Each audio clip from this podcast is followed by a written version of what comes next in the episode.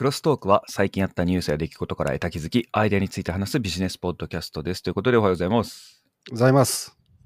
ね、4月1日はい。なんですけれども、もう僕、あの、坊主にしました、頭。これ性転換した。お約束のくだらない嘘から入っておりますけれどもね。はいはいうん でも最近ね、世の中がなんか嘘みたいなことがバンバン起きるかまあら、確かにな。確かにね。嘘のような本当のことが多いんですけれども、まあ、嘘ではないんですけどね、昨日3月31日で、八重洲ブックセンターが営業終了しまして、はい。で、次回はですね、2028年になんか複合施設の中にできるということではありますけれども、44年のね、営業に幕を閉じたということでございます。でも、5年先やからな、もう本当何が起こってるか分からへんというね。いや、ほんまにそれ。このスピードでいくと。このスピードで言うと。本当にそれ。うん、半年前、ね、からの動きからすると激しいですよね、この1週間、うん2週間はね。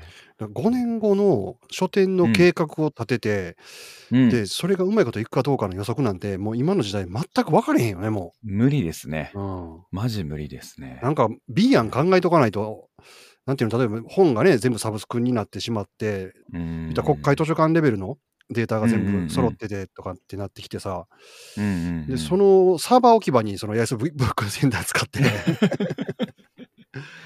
ね、うん本、本の立ち位置どうなんだろうな。変わんないんですかね。今、でも読ん読んでる人多いのかな、まだ本。まあまあ読みますけど、僕らも。うんいわゆるね、雑誌とかっていうのはだいぶ売り上げ下がってますけどね、あー配管するやつも多いし。そうですよね。うんうんそうか。まあ、すごいですね。5年後どうなるんでしょうかというはい問題でございます。はい。まあそういうね、元凶を作ってると言っても過言ではないの AI についてちょっと今日はニュースで話していこうかなと思うんですけど、はい。もう、だってもう最近周り AI しかニュース そう少ないですか？そうやね、そのニュースメディアですらチャット GPT、チャット GPT 言うてるしね、今、ねテレビ番組とかでもやってるでしょ、やってるやってる。うんうんやばいですよね。いや、だから知ってる人はね、もうだんだん増えてきたと思うんですけど、まあ大体使い方としては、一般的にちょっと質問して、うんうんうん。なんか献立を作るのを聞いてみるぐらいの感じでしかないんですけど、うんうんまあ我々界隈ではいろいろなことに使えるねっつって今テストしたりとか、実際ね、ね。あのコンテンツ提供したりとかってしだしてますけど、こはの AI について、うん。ちょっとね、禁止しようとか、これ危ないんちゃうかっていう、ああのまあマスメディアの今の一般的な声も多いんですけど、でも専門的な人もちょっとそういう声を上げ出してて、あ、今週はそうですね。はい、はい。GPT-4 より強力な AI の開発は直ちに停止せよというですね、公開書簡にですね、あのイーロン・マスクとか、スティーブ・ウォズニアックが署名したと。うん。イーロンマスク、あんた、あんな作り出した張本人みたいな人やのに。集めた人やがな、みたいな。出資しとんがな、そうそう最初にした人やかなっていう人やし、あと、この中にはですね、署名した人の中には、うん。菅君大好き、サピエンス全史を書いたあの、ユーバル・ノア・ハラリさん、ああ、野原さん。はいあの人も入ってますしもう入ってらっしゃる。Google のラムダに貢献したチームの方も入ってるという。おーそうなんですうん。ね。なので、専門家も、これ、うん。そのまま進めて、放置って言ったんですか、自由にちょっと進めすぎたら危ないんじゃないの？っていう警告を出してるみたいですうーね。んただ、あの、マイクロソフト、オープン AI、メタといったこの AI に注力しているところの幹部とか、うんこういう技術者の人たちの署名はないらしいですね、やっぱね。ああ、今トップ走ってますからね。それで言うとね。うん。なるほど、なるほど。なんか今、オープン AI 社が出してるやつって、まあ、名前にはばかって全然、ね、モデルもデータセットもオープンにはなってないので はい。で、それがね、問題だっていうことで、オープンなものをちゃんと、あの、モデルもデータセットも開示したものを作ろうっていう動きもありますし、うん。そういうのを止めようっていう動きもありますし、まあ、様々役者が揃ってきた感じはあるんですけどね。はいで、もう一個、その、まあ、こういう流れに沿ってというのか、オープン AI の方でも、やっぱうんりチャット GPT の利用規約をですね、もうちょっと細かくしようと。結構今まで曖昧やったし、うんうんうん。まあ、言うたらもう、変に使わんといてねぐらいの大きな枠やったのを、もう少し分野を絞ってですね、そうですね。うん。かえーと書き出してきたんですけど、まあ、こういうのもやっぱ、ようやく言えるようになったっていうところなのかなって思いますね。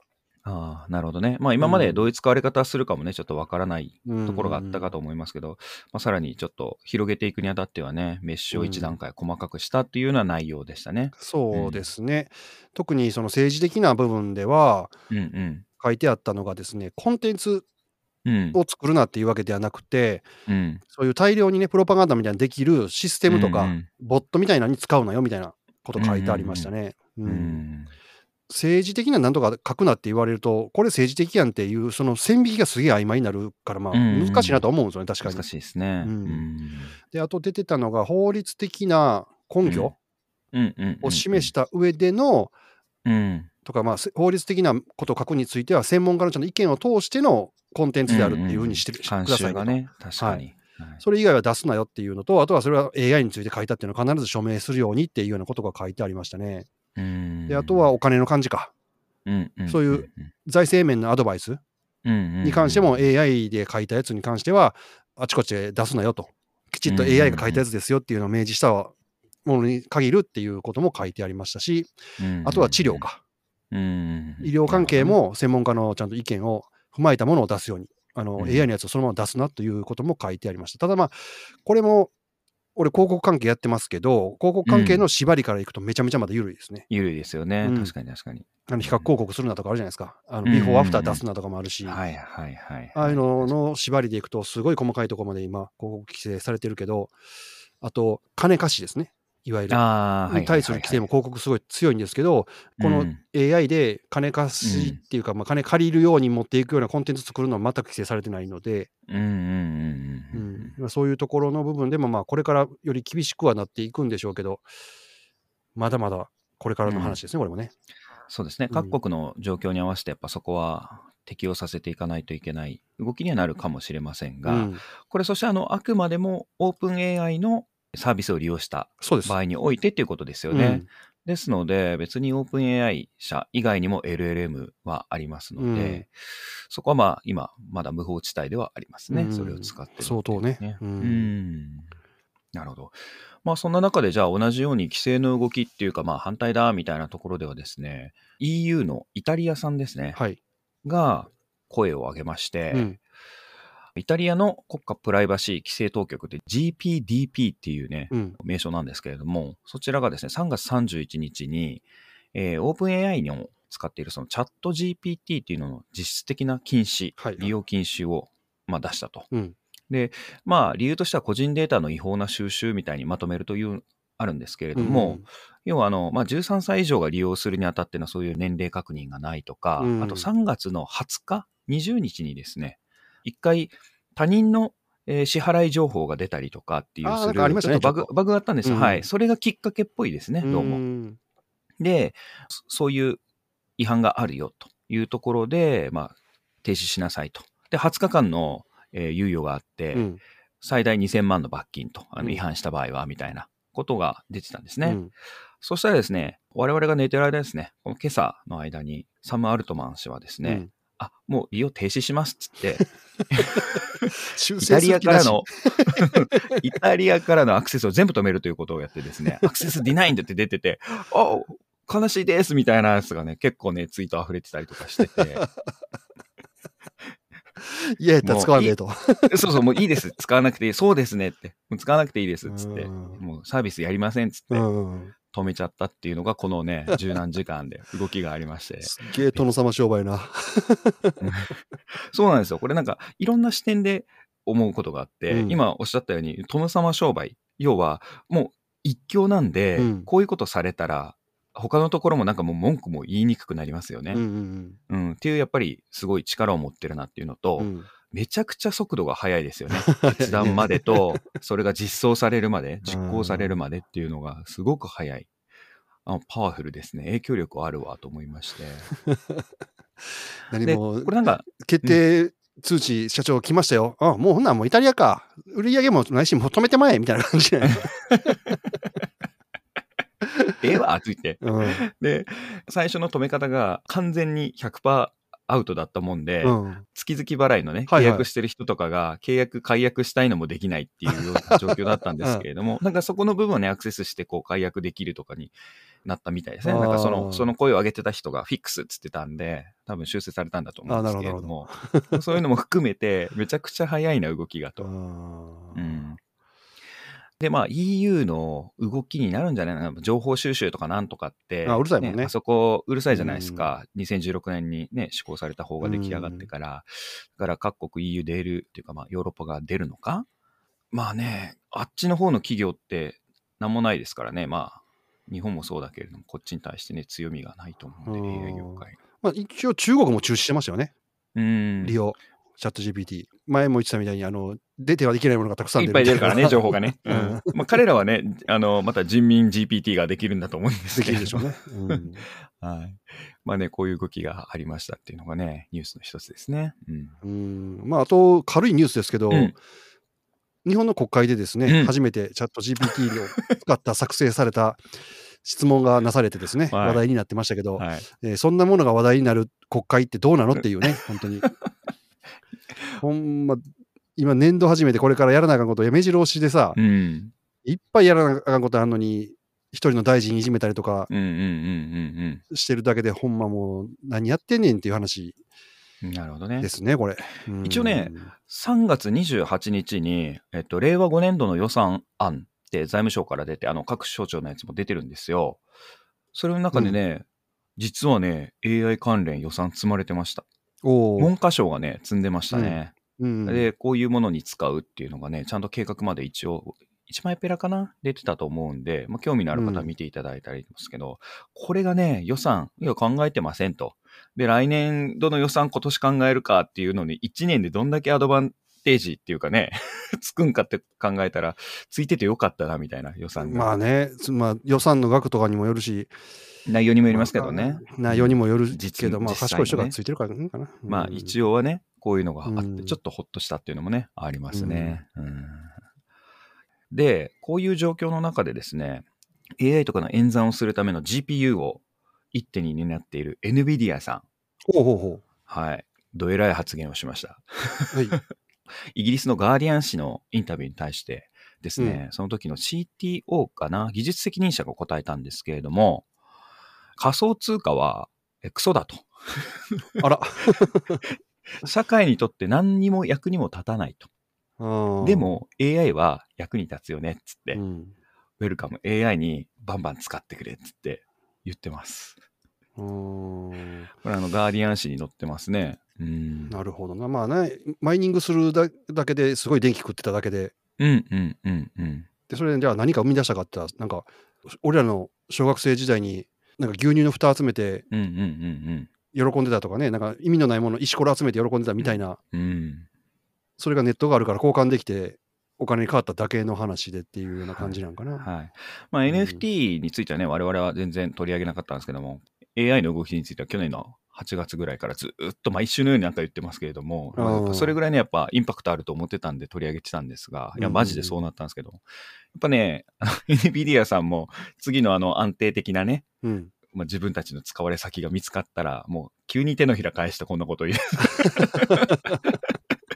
AI はでも社会の NVIDIA ってさはい、いつからやったかな、やっぱりそのマイニング、マイニングって言われるようになってから、マイニング機能だけはうんオフにしたやつってあ、そう。結構売ってましたよそうなんですよ、そうなんです。出してたんですけれども、アンチマイニング対策、あの効果的にはならなかったみたいなんですよね。あそうなんだ。うんやっぱやっぱそれすり抜ける技あんだ。あそうそうそうそうそう。で、まあ、社会的にもね、電気代食って CO2 排出しないようにって話でね、ニューヨーク法のね、州法とかでもそういうのダメだとかってなっていって、イーサリアムもね、プルーフオブステークのはい。方になっていったじゃないですか。うん切り替わっていったりとかしてるんで、やっぱり、こっち系はちょっと向かい風なんだな、ということですね。うん。ということで。こういうことも言っているぐらいなんで、いやもう今は本当この AI の動向っていうのはね、注視しとかないといけないですね。なるほど。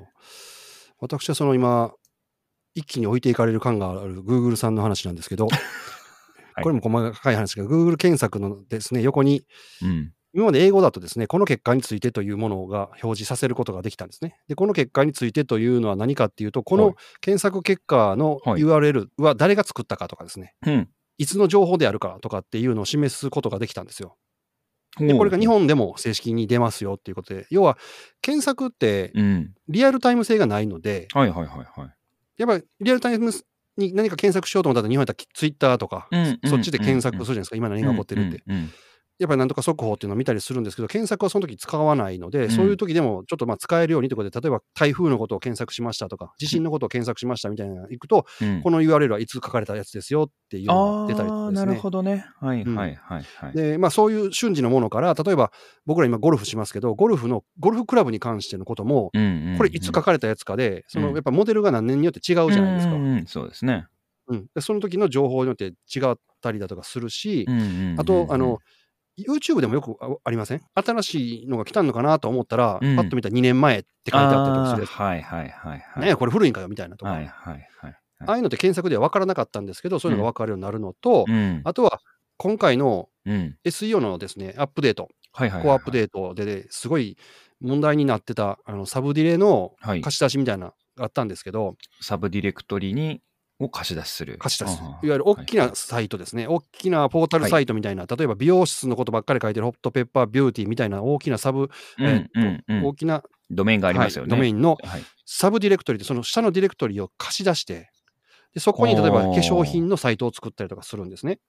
ああ、なるほどでね。美容室と化粧品がまあ親和性あるけど、例えば美容室と全然関係ないもの、例えばラーメン屋とか。みたいなのとか塩、塩屋とかはいなんないけど。はいそういうの作ったら、もともとのサイトの情報が多いので、すごい情報量の多いページって認識しちゃうんですよ、Google は。ああ、なるほどね、はい。はい。はい。ドメイン側の価値に付随して、引っ張られて、うん。なるほど、なるほど。で、そういうので、ランクを上げるっていうのを手法でやったりとか、あと別にですね、えっと、自分のところの、例えばネイルスクールやってますとか、はいはいはいはい、はい。で、そういうスクールをやってた時に、うん、別サイトを作ってドメインで、で、そこにうん。ネイルスクールのランキングみたいなの作るんです。おー、なるほど、なるほど。ランキングサイトみたいなで、そのランキングサイトに、例えばうん、通いやすさとか費用とか、技術がどう身につくとかっていうような項目をいくつか作ってランキングつけて、常にそれが自分の学校が1位になるようなサイトを作るんですよ。自作自演ランキングね作自演ランキング作って。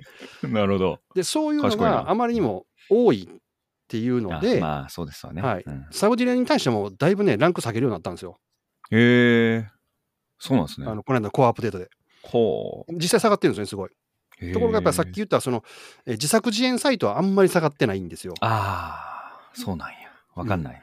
うん、で、さっきの結果についてっていうのを見ると、うんうんこのサイトが誰によって作られたかっていうのが分かったりするので、なるほど。自作自演がバレるっていう。おー、ネイルサロン A が作ってますっつって。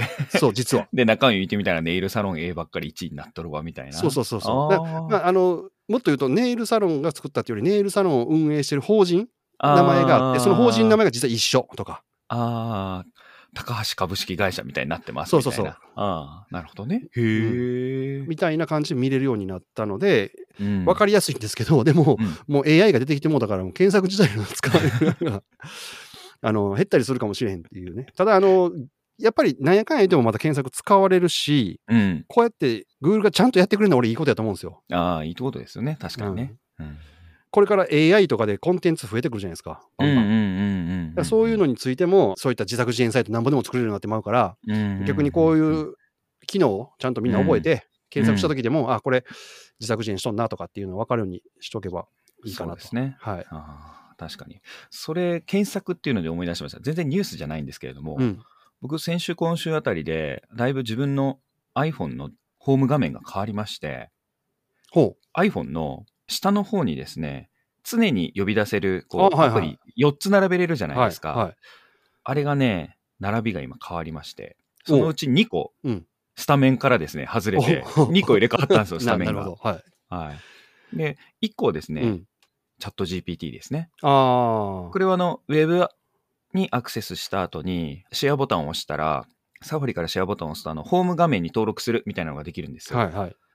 はい。だから、ブックマークみたいに、まあ、アイコンで押したらそのままページ飛べるんで、うんそういう状態にして、下のスタメンに入れたんですね。うんうん。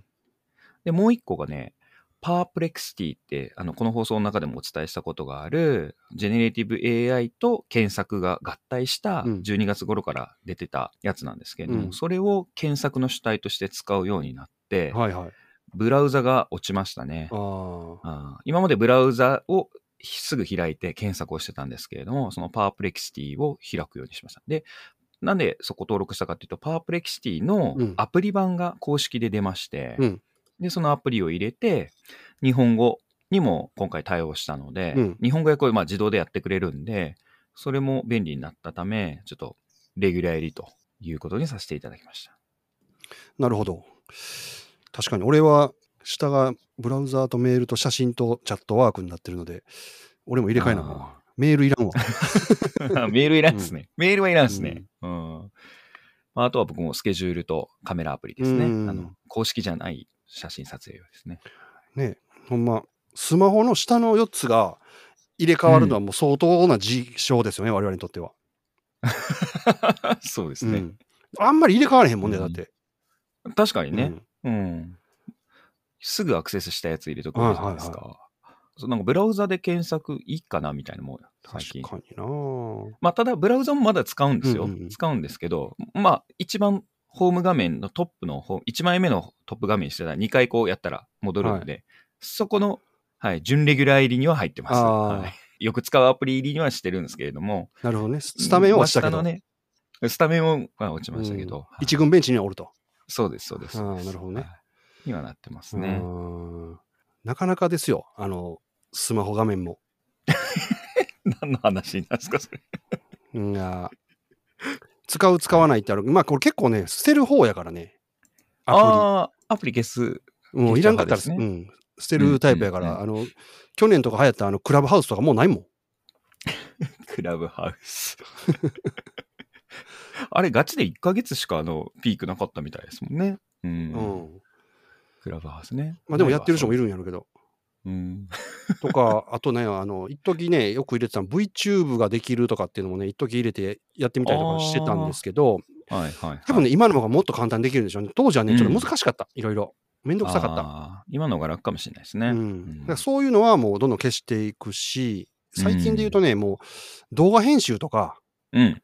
iPhone でしなくなったので、昔はね、うんうんうん iPhone だけでちょっとやったりしてたから、それもだいぶね、あの、もう3群とか4群とかぐらいの一番最後のページは入ってますね、俺は。うーん。なるほど、ね。でも一番最初はもう仕事用で、2番目がプライベートのプライベート？はいはい遊びとか、ゴルフとか野球とかそんなの入れてますね。うんまあ、そんなそんな感じで分類してる。なるほどね。うんまあ、私は分類はあの、アイコンの色で分けてるので、アイアイコンの色で分けんの？はい。1枚目だけはレギュラー入りですけれども、あとはあの、自分がパッと見青色だなと思ったら、青色のプログラムのページみたいな。で、に赤色だなみたいな、アイコンの色で全部分けてます。だから楽天ポイントとか、楽天カードとか、うん MAFG とかって思ったらもうあ赤だから、あ アプリのアイコンが。赤の中の、えっとファイナンスとかのじ分分野に入れとく見えの。ないですよね。赤、赤、赤は全部赤です。赤のペじゃあ、フォルダージがあるんです。分けしてないんだ。フォルダ分けあのしてない全部全部赤のページなんですよ。まとめれるやん。アプリって何個か。はい、はい、はい。まとめてないんや。全部もうそのまま裸で置いたんねや。裸で赤色のページにしてありますあ。ー。赤色のあんまり使わないやつらっていうのはまたさらにそのフォルダの中に入れたりはしますけど、赤色のページ、青色のページです、僕はも赤色の1軍2軍がおんねんな。青色の1軍2軍とう。か。はいはい、でも、黒色って、なんかよくわからんその他の色みたいなぐらいに分けてあって、だからページが結構ありますね。うん、えだいぶあるんじゃん、そんなページあ。りますあります。4、5枚あるんじゃないかな。うん、で、その中でも使わなくなってくると、ほいや、これもういらんやろっつって消していくみたいにはなりますけど、まあ、うん色でも分けてありますね。で、たまに アプリのね、アップデートで色が変わると、お前なんでここにおんねんみたいな。また、ここ、あ、色変えよったな、こいつと思って、うん色変えます。横にずらしたりとかね。多分あるけどな。違うん。する、するっていうね。なるほどな。見た目綺麗なんでおすすめします。はいめんどくさい。分かれへん、俺はもう。本当ですか？も。う慣れるやんだって、もうどこら辺にあるなとかって。うん。よっぽど久々に。に使うやつはもう、あの、下に検索ができたからすごい便利じゃないですか。そっかそっか。あそうですね。うん。確かに。でもあの、まあさっきのチャット GPT のね、あれはうんちょっと入れ替えよう、俺も。はい、やってください。はいぜひぜひそういう世の中ですね、今ね。はいあとは、今週はね、あ、大したニュースといえばね、やっぱりね、サム・アルトマン。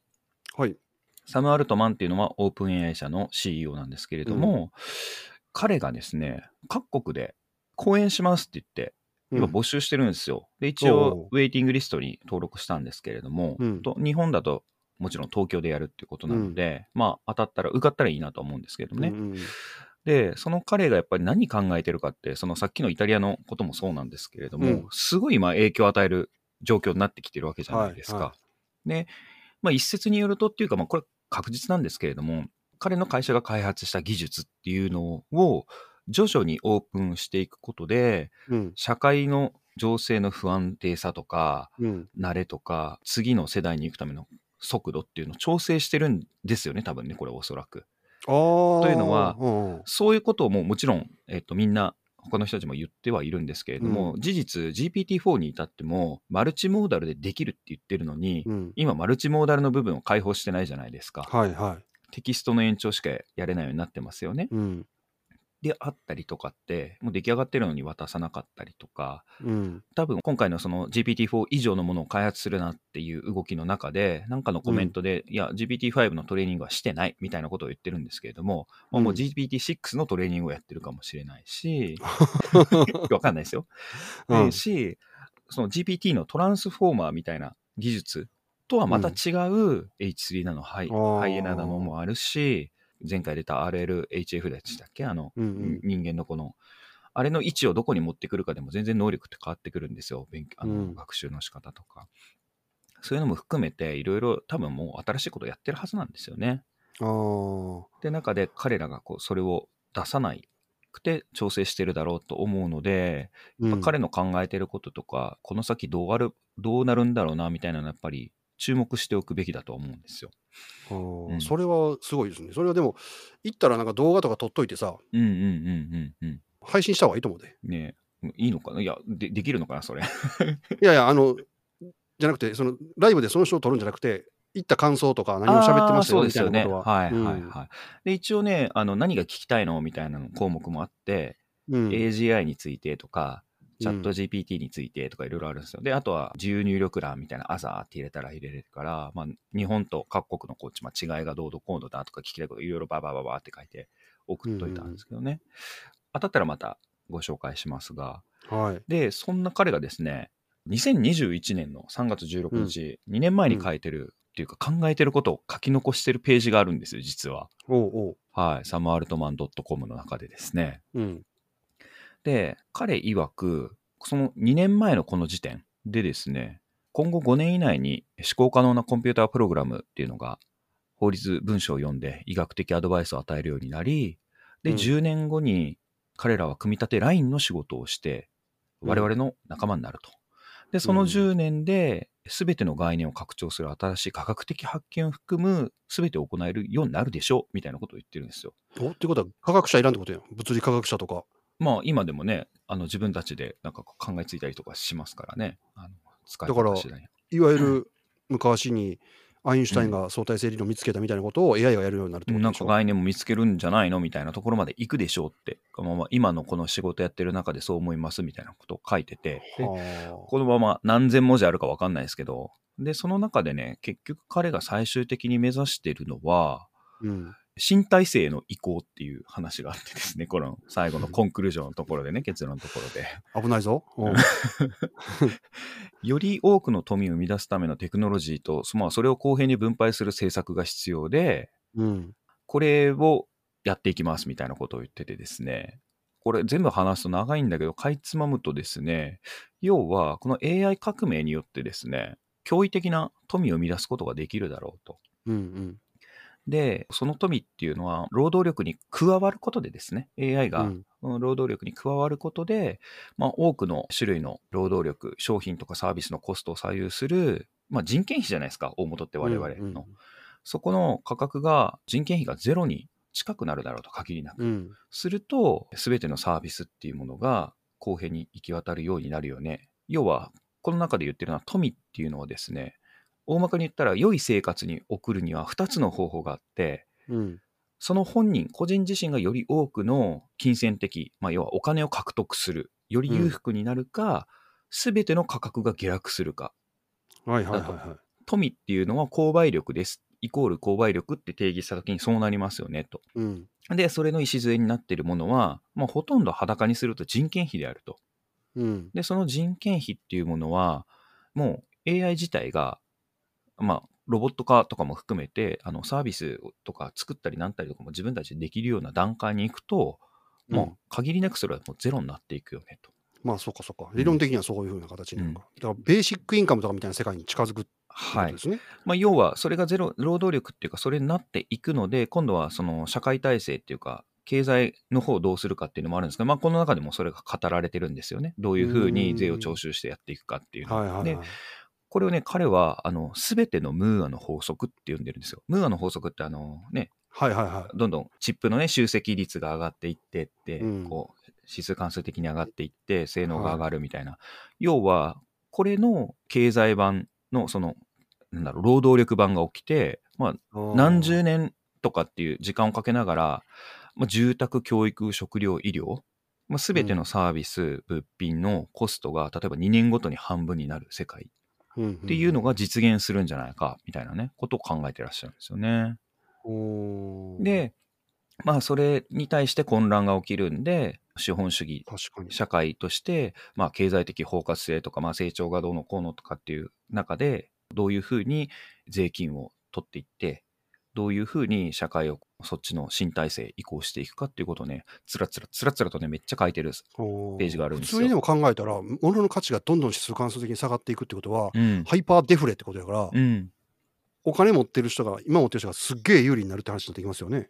うん。だからその富というのがね、どうやってあれするか。まあでも、その持ってることに意味があるのかどうかとかってなってくるんじゃないですか。すべてのものが下がるっていうね。うん、まあちょっと想像ができないからね、今のところ、そのうん今の自分の常識だけで話をすると、そういう形、今言った、物の価格がどんどん下がっていく、うんうんうん。で、お金の価値は変わらないってなってくると、ハイパーデフレやから、うんうんうんうん今持ってる人はすんげえ有利になってですね、持ってない人は、不利になるかもしれんけど、ただ、物の価値が下がりすぎるから、いや、持ってなくても生きていけるしってなってくるから、もうわけわかんない世界ですよね。その、デフレって普通やったら2%とか3%とかでその下がったりとかすると、困る人がいっぱい出てきて、企業も困るから、不景気って言うけど、それがもう50%とかぐらいのレベルで下がっていったら、うんあしえー、と来年から家賃半分ですとかになれば別に職がなくなってもちょっとぐらい暮らしていけるとか、まあ実際に下げるかどうかは分かんないですね。この費用のコスト構造の中で人件費が一番でかいでしょっていう話なので、そこを下げることができる。下げるかどうかはまた別問題だと思うんですよ。はいはいはい。ってなってくると、で、しかもその人件費かけなくても、例えば家を建てるって仕事の時の肉体労働力もロボットができるようになる。